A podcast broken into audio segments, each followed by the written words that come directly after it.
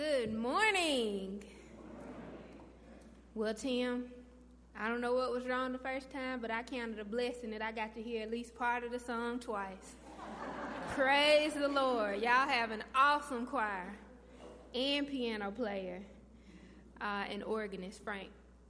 It's my great pleasure and honor to be here. Uh, Latoya Red Thompson, the conference lay leader of the Mississippi Annual Conference of the United Methodist Church. Um, as Kim mentioned, we are a connectional church, and the connection is valuable to us all. She talked about how uh, we use MissionInsite to get statistical data, which is a program the conference provides for all of our churches. And she talked about how St. Matthew's has gone to the East Jackson District Committee on Building and Location and gotten assistance and information to help you all as you progress and expand your ministry. And St. Matthew's is incredibly valuable to the connection, having folks like Gay Huff, um, Melissa Grantham, who's in the earlier service, your pastor, Reverend Andy Stoddard, who plans annual conference and does so many other things, um, as does Reverend Aaron Hicks. So it is really and truly um, a great thing and a joyful thing for me to be here with you this morning. I will read the scripture Mark 6, 45 through 56.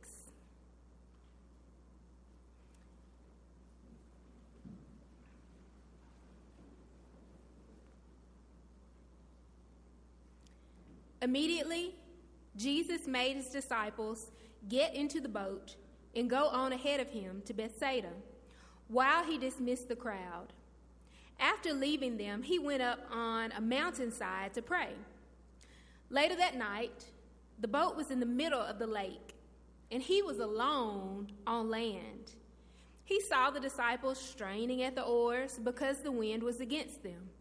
Shortly before dawn, he went out to them, walking on the lake. He was about to pass by them, but when they saw him walking on the lake, they thought he was a ghost. They cried out because all they saw, they all saw him and were terrified. Immediately, he spoke to them and said, Take courage, it is I. Don't be afraid. Then he climbed into the boat with them, and the wind died down. They were completely amazed, for they had not understood about the loaves, so their hearts were hardened. When they had crossed over, they landed at Gennesaret and anchored there. As soon as they got out of the boat, people recognized Jesus. They ran throughout that whole region and carried the sick on mats to wherever they heard he was. And wherever he went, into villages, towns, or countryside, they placed the sick in the marketplaces. They begged him to let them touch even the edge of his cloak, and all who touched it were healed. This is the word of God for the people of God.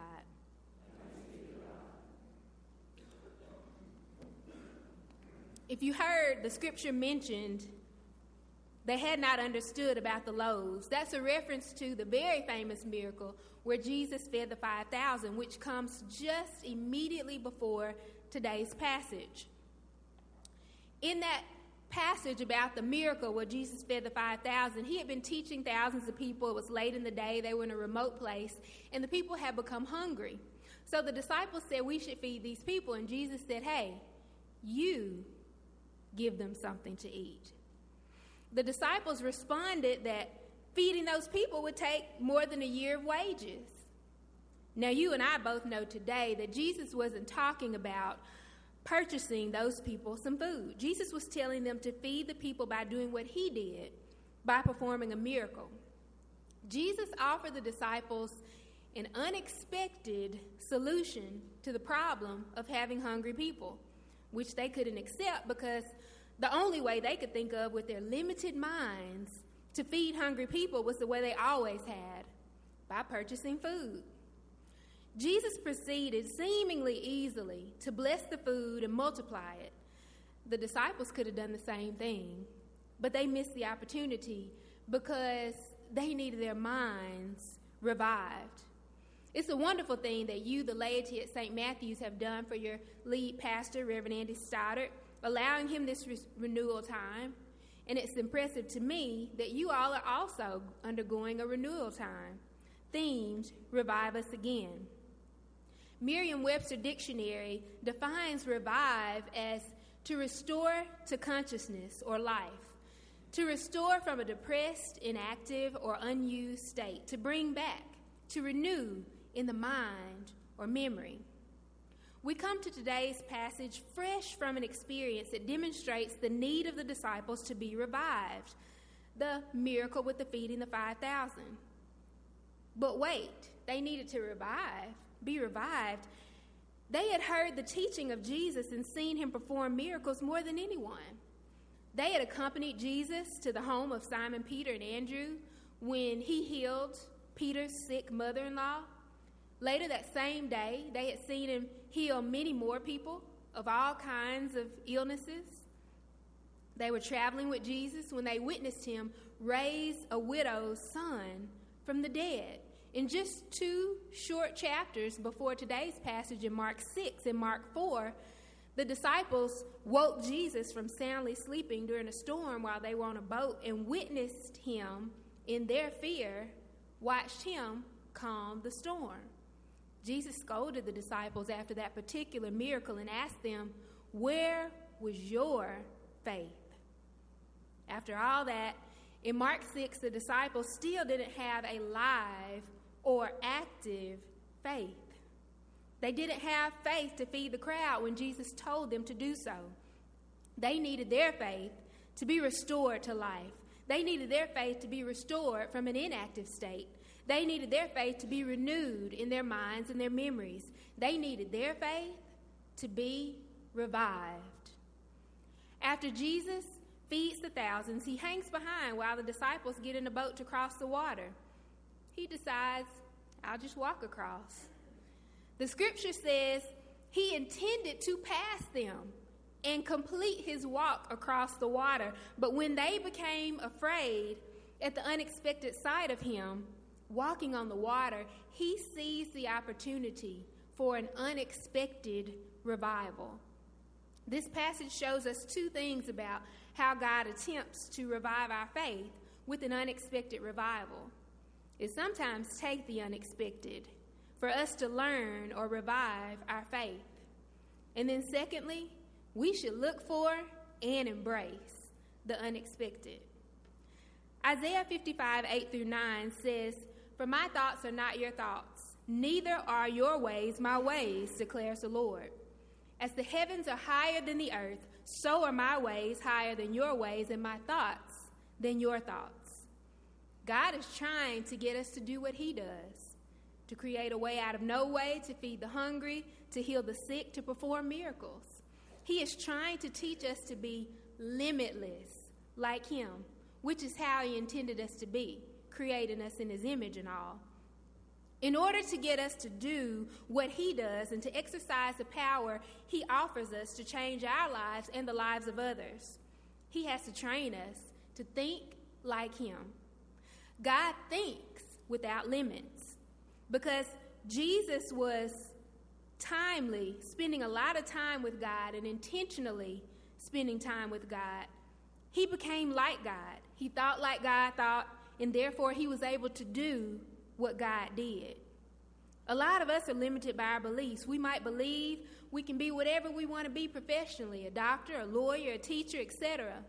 But we don't really believe we can heal ourselves or someone else, or that we can call down food from heaven like Moses did, or survive a lion's den like Daniel, or kill a giant like David. In order for us to believe that Bible stories aren't just stories. God has to throw us off and show us that limitations that we believe in are not reality. We learn by having experiences like the disciples did. We learn by hearing information that is meaningful. And fear can make experiences meaningful. Fear can help us remember. God scared the disciples when he unexpectedly appeared walking on the water. Going through that unexpected unfamiliar experience should have helped them to remember the lesson about faith. Sometimes going through a scary experience can help us learn something about our erroneous beliefs. The famous televangelist Joyce Meyer wrote a small book called Do It Afraid. I read that book a long time ago. And the book says, whatever you're scared of doing, if you want to stop being scared, do that thing that you're scared of. And you'll overcome fear. And you'll learn a new belief that what you believed was the limit for you is not. My husband was afraid of heights, and when we went to Mexico for our honeymoon, our tour guide wanted us to climb a 130 foot pyramid. When the tour guide suggested that we climb this pyramid, my husband was like, no. But I was like, yeah. When we got about halfway up the pyramid, we took a break and sat on the steps, and my husband sat so that he did not face out because he didn't want to see how high we were. Well, I was psyched. So I sat there and I turned around and I saw we were level with the tops of the trees. And I said, Woo, I didn't expect that.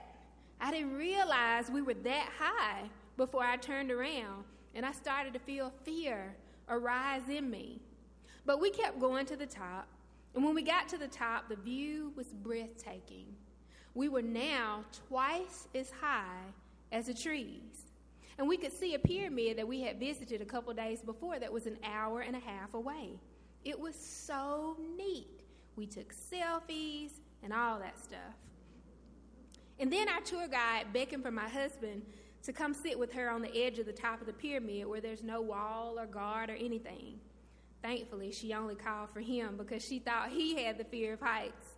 But in an attempt to be supportive of him and because I didn't want to let them know I had become a little afraid, I eventually went over and sat with them, and it was an amazing experience. Because of that unexpected challenge, because of that unexpected revival of my faith in God through climbing that pyramid, now my husband and I can do so many fun things together. We shortly thereafter rode the highest Escalade uh, in, at, in it's located in Atlanta in the CNN building. It's the, the highest and the longest freestanding escalator. Um, just a few months ago, in December, we took a four seater plane ride and, and, toured and got an aerial view of Los Angeles and Malibu and Santa Monica, and it was unforgettable. But only because we were met with an unexpected challenge to our limiting beliefs about heights were we able to enjoy these kinds of experiences together. So, height is no longer a limit for either one of us. Climbing that pyramid was an unexpected revival of my faith in God that seriously lessened my limiting fear of heights. There is no height now that I can go to that I don't know God is with me and watching over me.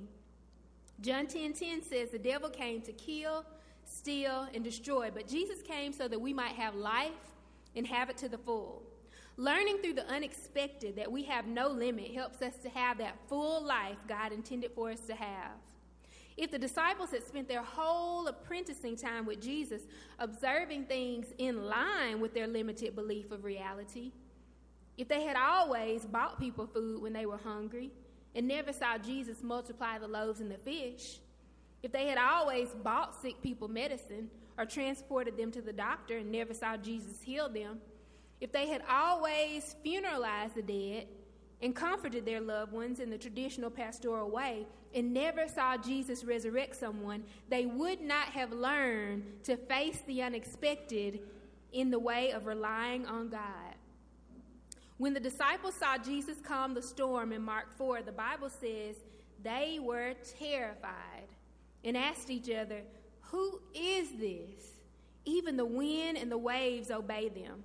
Jesus kept meeting them with the unexpected, and there were so many times that they didn't get it, and they didn't get it, and they didn't get it, and they missed the boat on having their own faith. But Jesus knew in order to stretch them, He had to keep hitting them with the unexpected, even when it scared them, with new ways and options that they hadn't thought of, because they needed to see a power bigger than them in order to understand that the power was real, that they needed the power to do the ministry that God called them to do, and that the same power that Jesus had was available to them.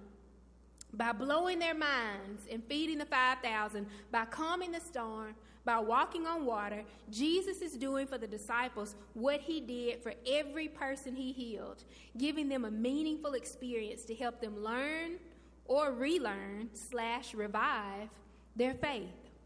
Unexpected experiences help them believe contrary to the limits they thought they had and brought to their remembrance the fact that they have no limits not gravity, not money or a lack thereof, not death, not anything. As the Bible says in multiple places, nothing is impossible for God, and Jesus doing the unexpected proved that. Things might be po- impossible for us on our own, but Jesus wanted us to know that nothing is impossible when we tap into our relationship with God and the power available to us there. Jesus wanted the disciples to learn and to be revived in their minds by seeing Him do things they didn't expect. Jesus wanted them to see that everything was possible for them as it is for us through our faith in God. I still get a little afraid of heights sometimes. Don't tell my husband if you ever see him. But I do appreciate a nice view, and I really do enjoy doing things that help me overcome a fear in order to be able to do something I enjoy, like seeing an aerial view of a city. We have to overcome our limiting beliefs to live the full and the purposeful life that God calls us to live. And that is what God challenges to do every day with unexpected revivals. He's constantly attempting to present us with unexpected revivals of our faith. And with that said, we need to learn to embrace the unexpected revival that God brings for us. One of my good friends, children, attends school at St. Matthew's. And we were talking one day, we were talking about Aaron Hicks. I think I was headed to lunch with her, and he told me, You tell Aaron Hicks, whatever they're doing with that vacation Bible school, it's working. He said, I usually have a tough time getting my kids up in the morning. They have all kinds of excuses. But this week, they get me up. There was something unexpected at that VBS for them. There was something that you all did at VBS this year that made them learn God in a new way, see God in a new way, that revived their faith and made them excited about God. That is awesome. You provided the unexpected, and those kids embraced it. This is what happened with Peter when Jesus walked on the water. Well, almost. In the version of Jesus walking on the water in Matthew 14, Peter finally got it. He thought, oh, I can do that too. I am limitless too. All the other disciples were afraid of the unexpected vision of Jesus walking on the water. They thought he was a ghost, something different from them, when in fact, he was a man, the same as them. Peter, though he embraced the unexpected and got out of the boat, walked on the water and came toward Jesus. When he saw the wind, he became afraid. He reverted. He lost his faith. He began to sink and he cried out, Lord, save me. Immediately, Jesus reached out his hand and caught him. You have little faith, he said. Why did you doubt? You had embraced the unexpected revival. Why did you revert back? We must embrace the unexpected. We must look for it. When people miraculously live through catastrophes, we must embrace that as God attempting an unexpected revival of our faith. When we hit worship attendance goals that we have never hit before, and I know you've done that at St. Matthew's, we must embrace that as God attempting an unexpected revival of our faith. When we see people living much longer than the doctor predicted, like Stephen Hawkins, who died recently, lived 50 years longer than he was supposed to, we must embrace that as God attempting an unexpected revival of our faith. By the way, that's whether the person that God used to show us believed in God or not. When we see that we are surprised to see our kids really light up about an experience with God, we must embrace that as God attempting an unexpected revival of our faith. When we have any good experience that we can't explain, a job offer we didn't apply for, get a job that we know we didn't qualify for, when we get a great spouse we know we didn't deserve, or kids that we never did homework with who became brilliant, we must embrace that as God attempting an unexpected revival of our faith. It sometimes takes the unexpected for us to learn. You have a lead pastor, Reverend Andy Stoddard, who believes in the unexpected. That's good. If you want to be disciples of Jesus Christ, If you want to make disciples of Jesus Christ, you have to undergo the ex- unexpected revival that God sends to you. And you have to lead others in that unexpected revival. In order to ignite and revive the faith of the people in this room and those outside who don't know God, you have to embrace your own unexpected revival. And then you have to be a conduit of unexpected revival for others. I challenge you this morning to look for God's unexpected revival of your faith. And out of that revival, I challenge you to be limitless. And then allow God to use you to give an unexpected revival of someone else's faith. Amen.